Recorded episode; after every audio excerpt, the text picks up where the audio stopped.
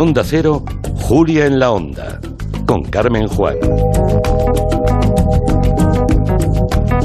Abrimos el territorio negro. Hoy vamos a saber cómo van las investigaciones sobre el crimen de Manuela Chavero, que era una joven madre de Monesterio, una localidad de la provincia de Badajoz, que desapareció de su casa la madrugada del 4 de julio de 2016. Luis Rendueles, buenas tardes. Buenas tardes. Te ha dejado solo Manu Marlasca, que se ha ido al Pamplona Negra. Estará en comisión de servicio, ¿no? Hablando está del territorio. está haciendo un bolo por ahí. Está bien, os habéis dividido.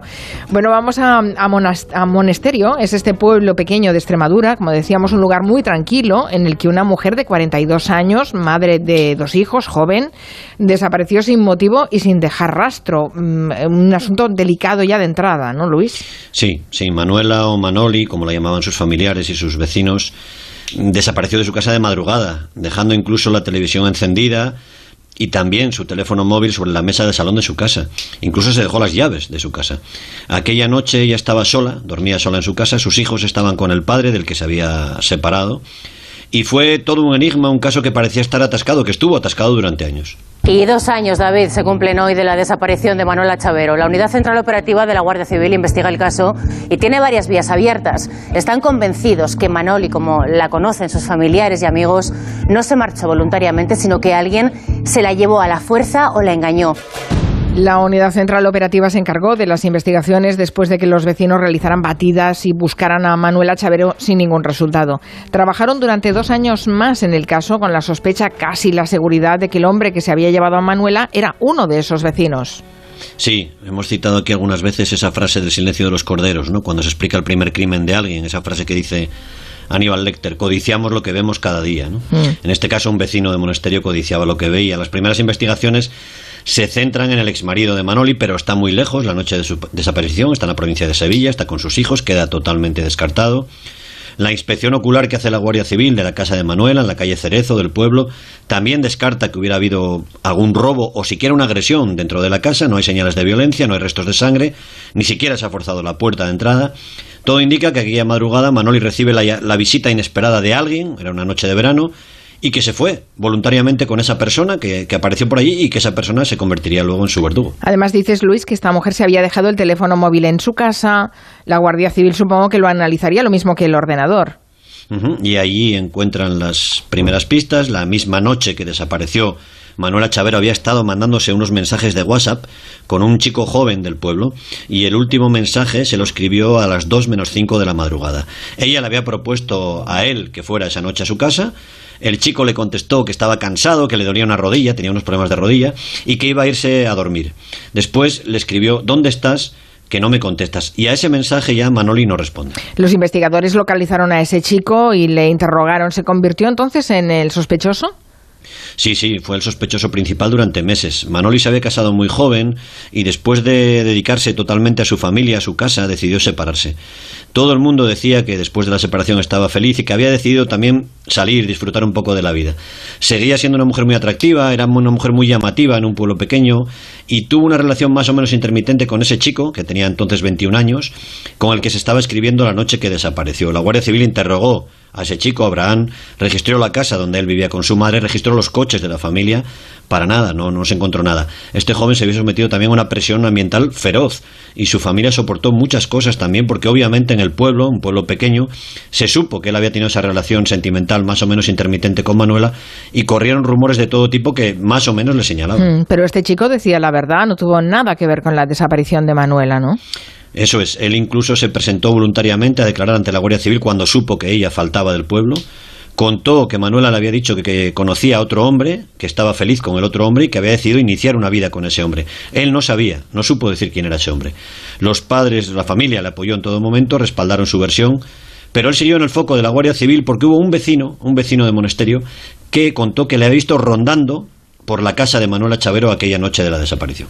Y ese vecino que dijo eso es el que ahora está en prisión acusado del crimen de Manuela Chavero. Se llama Eugenio Delgado y tiene una casa en la misma calle, la calle Cerezo, que era la calle donde vivía ella. Sí, a cuatro pasos. Delgado estaba ya en el radar de la UCO, tenía entonces 24 eh, años, era también muy joven, y digamos que supo de la historia sentimental de su vecina atractiva y madura con el chaval joven del pueblo, e intentó él también tener algo con Manuela. Ella lo rechazó.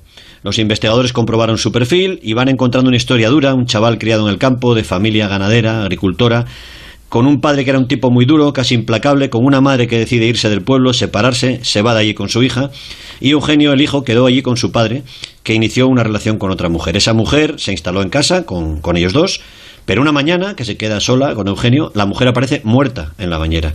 La autopsia del Instituto de Medicina Legal de Badajoz dictaminó que se había tratado de una muerte natural. Había tenido un ictus había, se había desplomado por el ictus y se golpeó en la cabeza cuando, cuando cayó en la bañera. No se hicieron siquiera fotografías de esa autopsia, de forma que recuperar esa historia, intentar aclarar esa muerte, es una tarea imposible. Todo eso ocurrió dos años antes de la desaparición de Manuel Echavarri. Con todo esto, los guardias civiles imagino que vigilan con mucha atención a Eugenio Delgado, que es un joven solitario, bastante huraño, del que, eh, no sé, podríamos decir que presenta algunos problemas para relacionarse de forma, mm, digamos, natural con, con las mujeres. Sí, sí, sí, sin duda. Le toman declaración hasta cuatro veces, van descubriendo cosas de interés. Eugenio tiene relaciones con prostitutas a las que les pide que se sometan a determinadas prácticas violentas, cosas que, digamos, una mujer no aceptaría si no fuera exclusivamente por dinero. Él cuenta, Eugenio cuenta que el día de la desaparición de su vecina, de Manuela Chavero, él había estado pescando en, en Huelva, pero hay un dato que le va a delatar, porque los guardias civiles descubren que hay un pico en el consumo de la luz de la casa que tenía él al lado de la de Manoli, y ese pico de luz se produce la misma noche del secuestro. Eugenio no vivía allí, pero tenía allí un congelador para el pescado y esa noche el consumo de la luz sube, es decir, alguien estuvo en la casa. También aparecen en la investigación unas chicas jóvenes, antiguas vecinas de Eugenio, que cuentan a la Guardia Civil que algunas veces habían notado que alguien se colaba en el patio de su casa y notaban como alguien que las miraba, especialmente en momentos en que ellas se metían en la ducha. El juez autorizó entonces intervenir el teléfono de Eugenio Delgado para poder ver en sus conversaciones si se comentaba o se decía algo sobre el paradero de Manuela Chavero. Sí, y este vecino ya va sintiendo la presión de los investigadores, incluso habla de quitarse la vida, está muy agobiado, habla mucho con su madre, su madre le llega a decir que los guardias civiles están muy encima de él, ¿no? la madre está fuera de Extremadura, y cuando está así le dice su madre, ¿será que tienen algo contra ti? ¿no? Eugenio le contesta que él no tiene nada que ver con la desaparición de Manuela Chavero y que quien la haya matado, quien lo haya hecho, y lo dice así textualmente, la tendrá por ahí enterrada en el campo. La madre en esa conversación tan gráfica le dice, no creo que nadie sea tan tonto como para enterrarla en el campo. El verano pasado, cuando se cumplían ya cuatro años de la desaparición de Manuela Chavero, la Guardia Civil decide echar un órdago. Los investigadores saben que el sospechoso está nervioso, eh, claro, tal y como lo habéis descrito, intentan que cometa un, error, que es algo que, bueno, es bastante propio de investigaciones de este tipo, ¿no? Sí, y así fue. A finales de agosto eh, se filtra o se deja conocer que hay nuevas pistas importantes en el caso de Manuela Chavero. Se cuenta entonces que al parecer la hermana de Manuela, Emilia, ha recibido una nota o una fotografía, no se sabe bien quién, algo que es muy interesante para resolver el caso, la desaparición de Manoli. Se habla también de un anónimo, se especula que en la nota, en ese anónimo, viene el nombre del asesino de Manoli. Se organiza un revuelo formidable en el pueblo de nuevo, llegan los guardias civiles, toman las calles con varios coches muy visibles, intencionadamente visibles, y vuelven a registrar la casa de Manuela Chavero, un registro casi teatral, televisado, amplificado. Y Eugenio Delgado obviamente se entera de todo eso y efectivamente se pone nervioso y decide moverse. Ya, ¿Y qué hizo entonces cuando se sintió amenazado por estas supuestas nuevas pistas? Bueno, aquí interviene una figura de la que no podemos decir demasiado porque es un testigo protegido, está identificado en el sumario con el nombre en clave de Blanco y es una persona de confianza de Eugenio que desde marzo de 2020 tuvo varios encuentros con él en los que Eugenio se desahogaba, hablaba con él de todo un poco y también del caso de Manuela. Después de esos meses de ganarse la confianza de Eugenio, después de que el caso reviviera esos días de agosto, el sospechoso le llama y acuerdan una cita para el 16 de septiembre. Y lo que cuenta este testigo protegido, este blanco, es que le ve muy nervioso, que está muy preocupado con el anónimo, que le cuenta que está dudando si marcharse de España, que no quería hacer daño a su madre y a su hermana. Y el día siguiente, el 17 de septiembre, Eugenio vuelve a llamar a este confidente. Le cuenta que ha ido a Sevilla, que ha estado hablando con un abogado a ver qué puede hacer, y que el abogado le ha dicho que no va a salir bien parado de esa historia. Quedan en un hotel y allí le confiesa ya textualmente, he matado a Manuel Chavero y tengo el cuerpo escondido en una finca. Claro, la Guardia Civil entonces detiene a Eugenio Delgado, que decide confesar, pero solo en parte. Cuenta su versión de lo que ocurrió aquella noche de verano de 2016, la noche en que murió Manuela Chavero, su vecina. Él dice que había estado pescando en Huelva, efectivamente, que cuando vuelve al pueblo de noche decide meter ese pescado en esos congeladores que tenía en la casa de la calle Cerezo, en la casa vecina de Manoli, y que cuando pasa ve encendida la luz esa noche en la casa de Manoli. Que va hasta allí, son solo unos 40 metros caminando, que llama a la puerta, que ella le abre en pijama y que él le dice que en ese momento puede devolverle una antigua cuna que ella le había prestado para un bebé que había tenido su hermana. Por motivos que Eugenio no ha explicado bien todavía, dice que empiezan a discutir cuando ya están en su casa, porque si la cuna estaba rota o estaba mal conservada. El caso es que siempre, según su versión, Manoli se cae, se da un golpe y empieza a sangrar. Y luego él se da cuenta de que está muerta. Y decide no avisar a nadie de ese accidente, supuesto accidente. Lo que él cuenta es que se pone muy nervioso, se asusta y decide enterrarla en una finca de encinas que tiene a unos 6 kilómetros del pueblo. Él tiene muchas tierras, muchas fincas, tiene 300 hectáreas y dice que elige ese lugar porque se acordó esa noche de que unos cazadores habían abierto una zanja allí en una vieja zorrera dentro de su finca.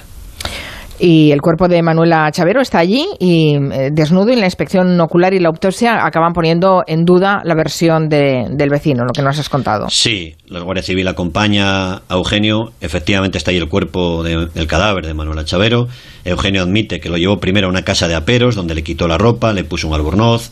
Él dice que Manuela ya estaba muerta cuando ocurrió todo eso, que quemó la ropa en una chimenea para eliminar pruebas que, se fue a dormir y que a la mañana siguiente regresó a esa especie de caseta, se llevó el cuerpo de Manoli y lo dejó en una fosa a unos 150 metros. Pero la autopsia le ha puesto en problemas porque se ha descubierto, los forenses descubren en su examen del cadáver que Manuela Chavero tenía tres costillas rotas, dos dientes de la parte superior de la boca rotos y la nariz también rota. Esas lesiones, según los forenses, son compatibles con golpes de puño, con el uso de un palo y un martillo o con una caída contra el suelo, pero no como dijo él de espalda, sino con una caída de frente, de cara.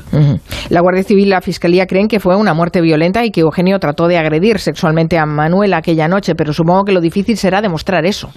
Exacto. Eugenio y su abogado van a defender que las lesiones del cuerpo de Manuela se las hizo en esa caída con la famosa cuna y que el resto son posteriores a la muerte porque él la metió en un coche y luego la metió en una excavadora para enterrarla.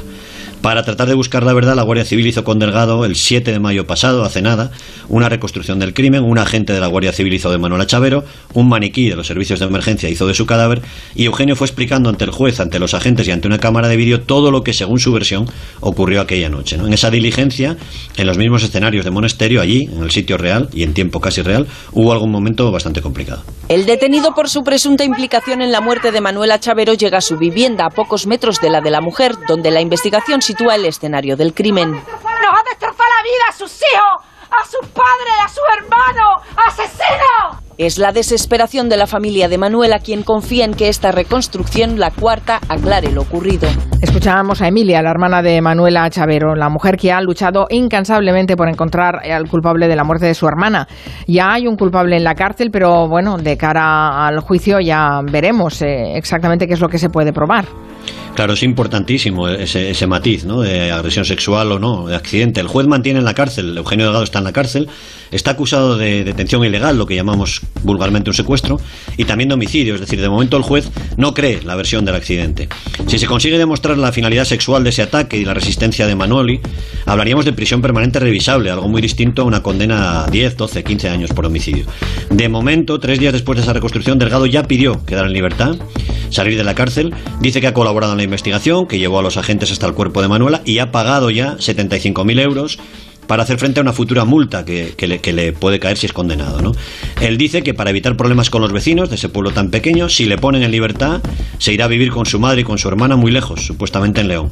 La fiscalía y la abogada de la familia, Verónica Guerrero, ya se han opuesto a esa, a esa petición. Bueno, pues ya nos contaréis eh, cómo va el juicio. Gracias, Luis Rendueles. Un beso a Manu Marlasca, nuestro embajador en Pamplona Negra.